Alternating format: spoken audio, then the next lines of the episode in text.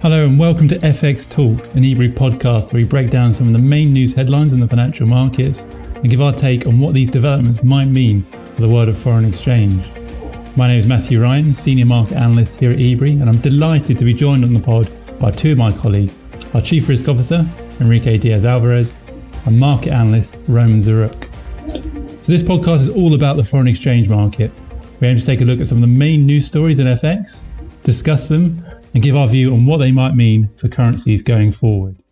So this is episode two of F X Talk on Thursday, the eighteenth of June. And on today's podcast, we'll begin by talking about, firstly, the latest COVID nineteen virus numbers and what kind of impact they're having on the F X market.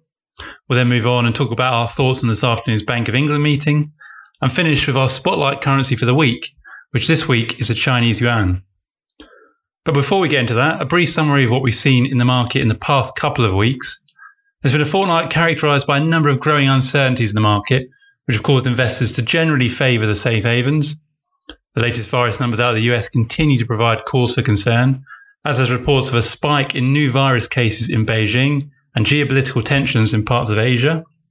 This has sent the dollar higher in trade-weighted terms and brought a brief halt to the recent rallies witnessed in both the euro and the pound. Aside from that, the Federal Reserve indicated last week that it will likely keep rates on hold in the U S for the foreseeable future, at least through to the end of twenty twenty-two. This comes despite a general rebound in recent U S data, with non-farm payrolls and retail sales data for May surprising significantly to the upside. This has fueled hopes of an economic recovery, perhaps closer to a V-shape than a U-shape. Now with that out of the way, on with the podcast. Welcome to the second edition to, of F X Talk. Uh, we had a pretty good uh, reception to the first one. Hopefully, we'll live up to the expectations of the second one. And I would like to start by mentioning that what we've seen in the last two weeks is that that relentless rally in risk assets worldwide, because of the optimism of the recovery happening faster than expected, has petered out somewhat. We have now much more two-way flow in the markets. Um, rallies and sell-offs alternating. And the main reason here is, I think, is there's going to be concerns about what happens in a second wave of contag- contagion. Uh, there's two focus of worry right now. One is uh, China, where Beijing has uh, had another, so far, very small outbreak, but the authorities have uh, reacted very swiftly and have shut down schools, on universities and um, uh, two-thirds of uh, incoming flights. And the other source of concern, frankly, is the United States, where the overall numbers continue to go down very slowly, if at all, contagion numbers and death numbers. And some states, uh, Texas and California, uh, are probably the most notorious, but Illinois and Florida as well, are really seeing uh, increases, uh, very steady increases in hospitalizations and cases. Um, So that's what's been driving uh, much more two-way flow in the markets, uh, where uh, stocks have trouble rallying and emerging market currencies have given up some of their recent gains. Yeah, well, I think I think that market reaction that you mentioned uh, is understandable. The market's understandably a bit jittery surrounding the, the latest virus numbers, potentially surrounding this possibility of a second wave of infection. I think the reintroduction of containment measures, whether it's on a more wide scale or e- even more sort of regional base, is, is one of the biggest risks, if not the biggest risk, to the global economy and the F X market in the next few months. Um, yeah, the increasing cases in the U S, as you mentioned, um, is a big cause for concern, particularly given I think there's around about a dozen cases, um, or a dozen states, I should say, that are still recording fresh record high numbers uh, of virus infections. So, yeah, that is a genuine cause for concern. Um, regarding China, I think there's no reason to panic just yet. Um, we're seeing a few uh, flare-ups of new cases in Beijing, of course, but uh, it's worth noting that these new new cases have been relatively small uh, in nature. Um, so the market reaction, while it's understand, understandably jittery, I think it's been a slight overreaction so far, um, but of course, should this trend in, in new cases continue, particularly in China, um, then this would present a, a quite significant risk, I think. Yeah, I generally agree with that, but I also think that when it comes to the emerging market rally, uh, it was just too pronounced, because emerging markets typically, they don't appreciate as fast. And in many cases, even the most risky currencies and those with uh, even uh, relatively poor fundamentals, uh, they have rallied really strongly, rebounding either half of their losses or even in some cases, uh, practically entirely from their lows. Uh, which basically, in my opinion, uh, was not uh, not as justified at this point, considering the risks that, that we are seeing everywhere, especially the second wave. I agree. Um, and one thing that I would like to make in the, in the uh, in the sense of general comments about uh, currency markets is that the euro, though it has given up some of its recent gains uh, in view of this latest uh, wave of risk aversion, seems to have. It seems to be presenting shallow rally, shallow sell-offs and sharp rallies, meaning that when the conditions are favorable to the euro, it seems to go up fast. When the markets turn more cautious, uh, like they are right now, uh, it seems to give up only part of the gains, which I think that it's it's um, it's decent support for our uh, thesis that uh, the euro is uh, the more bullish on the euro, the euro is more likely to go up than down. And here, one detail that uh, that, that I think that. That one reaction, market reaction that is worth following in the future is when the Fed announced its latest uh, round of stimulus this week, when they were trying to, uh, they announced that they were going to purchase corporate bonds, right? It was I believe that's that's the latest facility they announced. The dollar briefly sold off in reaction to the, those news. Up until now, in the crisis, the more aggressive uh, major central banks were. The, the, it was it was it was considered a positive for the currency. For a brief moment, we saw a bit of a uh, uh, we saw the market wavering in that and actually reacting the way uh, you would have expected before the crisis. Markets to react to announcements of uh, monetary stimulus. Uh, it, it bears watching. It's just one instance. The sell-off did not last long in the dollar. But it's definitely worth watching. Yeah, definitely something to keep an eye on in the, in the next few weeks, particularly the upcoming central bank meetings. Um, should we move on to our, our second topic? I think it's a nice segue into our second topic, which is uh, the Bank of England and its uh, latest announcement this afternoon. Um, just a quick quick recap. Um, so as expected, rates were kept unchanged, um, although the bank did vote eight one in favour of ramping up its quantitative easing programme Uh, by an additional one hundred billion pounds. So it takes the total capacity of the programme up to seven hundred forty-five billion pounds, which is actually right in line with our expectations. Um, so, so what do you guys think of today's Bank of England announcement? Do you think uh, this continued poli- policy accommodation, not just in the U K, but uh, across the, the, the, the globe, do we think that's justified? Yeah, I mean, I think that the the, uh, the announcement was roughly what the market expected, but I think at the margin, perhaps it was less dovish than than we expected, because they did acknowledge it's the first central bank, um, major central bank that has acknowledged an improvement in the in, in this. I mean, the, the still dismal economic data, and the first bank, the central bank that has acknowledged that uh, the economic impact of the pandemic may not be quite as uh, dramatic as the worst projections done at the depth of the crisis. So I think that uh, it it. The compared to the Federal Reserve uh, that last week had uh, uh, basically all but dismissed uh, the signs of that economy uh, contraction was not as bad as expected. I think compared to that, the the, uh, the Bank of England has taken a slightly less dovish stack. It'll be interesting to see if any other central banks follow the lead. Yeah, I would like to uh, stress one thing in, in this context, because Enrique said that uh, the Federal Reserve uh, decided to enter the purchases of corporate bonds uh, more directly by buying individual bonds. Uh, right now, Bank of England, uh, in this expansion of the uh, asset purchase program, they did not include the corporate bonds, and they did in the previous one.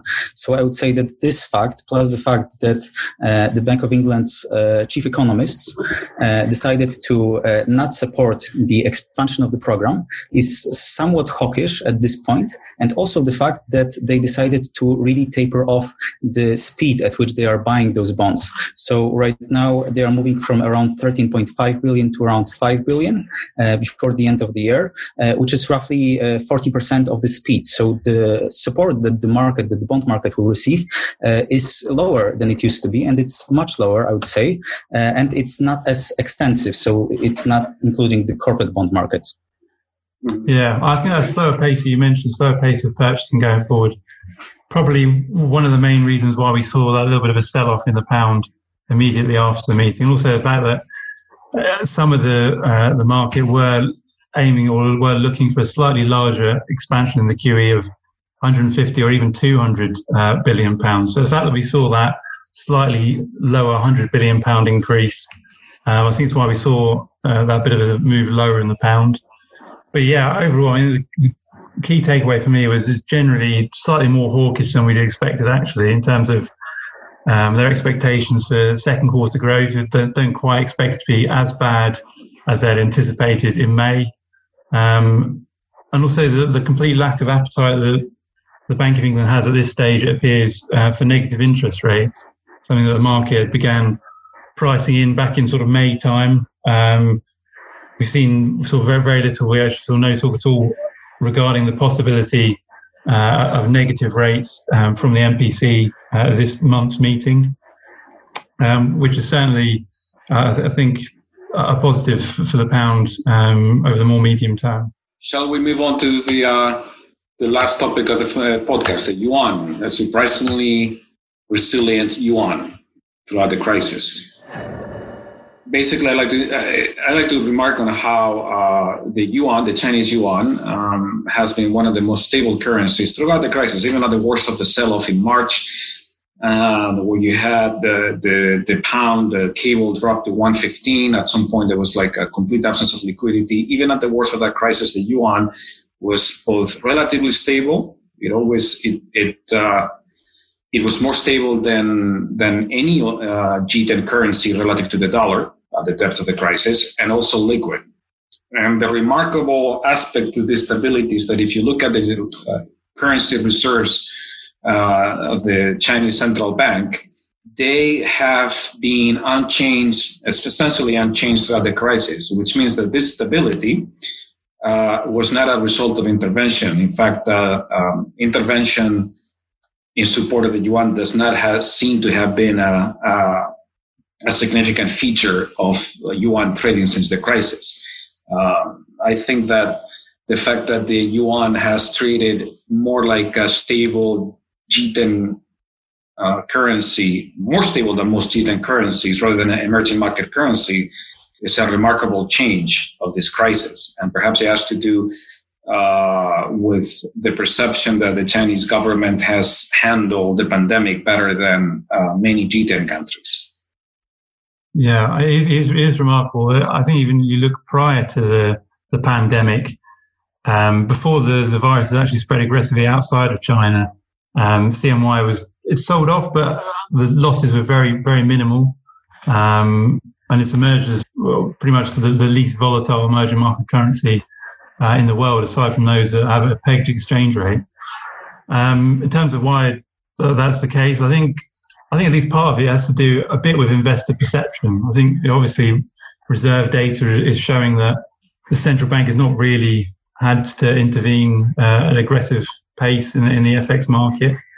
But I think the fact that um, investors know that the P B O C does have plenty of ammunition available to support the currency if needed, Um, and it will continue to, to keep the, the currency within that two percent daily currency band. I think given that, I think there's been a bit of a lack of appetite or lack of interest in investors to aggressively um, sell or short the currency. Um, and I think instead investors have favoured other emerging market currencies that could prove slightly more profitable, profitable during the, the volatile trading period. Yeah, I agree. But generally, we are still at relatively weak levels uh, with the yuan. Uh, it's still above the psychological level seven, which is a lucky number in China and everywhere else in the world. Uh, but what uh, generally I think about the yuan is that, yes, it has been extremely strong. But I think that one of the one of the reasons that it hasn't been as volatile is the fact that the Chinese uh, really uh, want to internalize it, uh, internationalize it. So there is a strong Uh, emphasis on making the yuan an international currency. It's used more often uh, in trade globally, and we can see it in data over the past few years. And generally, I think that, you know, even if we are not seeing that the central bank is intervening directly by using the, the F X reserves, it doesn't mean that they are not doing uh, everything to protect the stability of the currency. I, I just think that the pressure uh, on the yuan hasn't been as strong so far. Uh, but generally, this is their main goal. And I think that the volatility of the currency is, is likely going to remain relatively low compared to the other emerging markets, simply because they don't have this goal of making their currencies international and more used in trade. And China, China does have this goal. No, I, I agree. And I just, but I think what's remarkable is that the stability in the yuan uh, has been mostly due to the absence of worry from investors, given the fact that the Chinese authorities have not had to really intervene directly. Uh, that uh, international holders of yuan seem to be relatively comfortable that uh, their their assets will be protected. I think that that is, a, like you said, that's a huge step forward in the internalization of the yuan. And I think that uh, the internalization of the yuan has always lacked expectations, has always been slower than most people expected. Uh, corporations, trade flows are still uh, denominated in yuan are growing growing, but quite slowly. And I think that the, but I think that this crisis and the fact that the yuan managed to weather it so well will be a huge boost toward internationalization of the yuan in the coming years. And that just about does it from us. If you're keen to hear more about our thoughts on the currency markets, visit Ebury's website or follow us on social media. And don't forget to let us know if there are any topics you would like to hear more on during upcoming pods. Keep an eye out for our next episode in a couple of weeks' time. Thank you all very much for listening.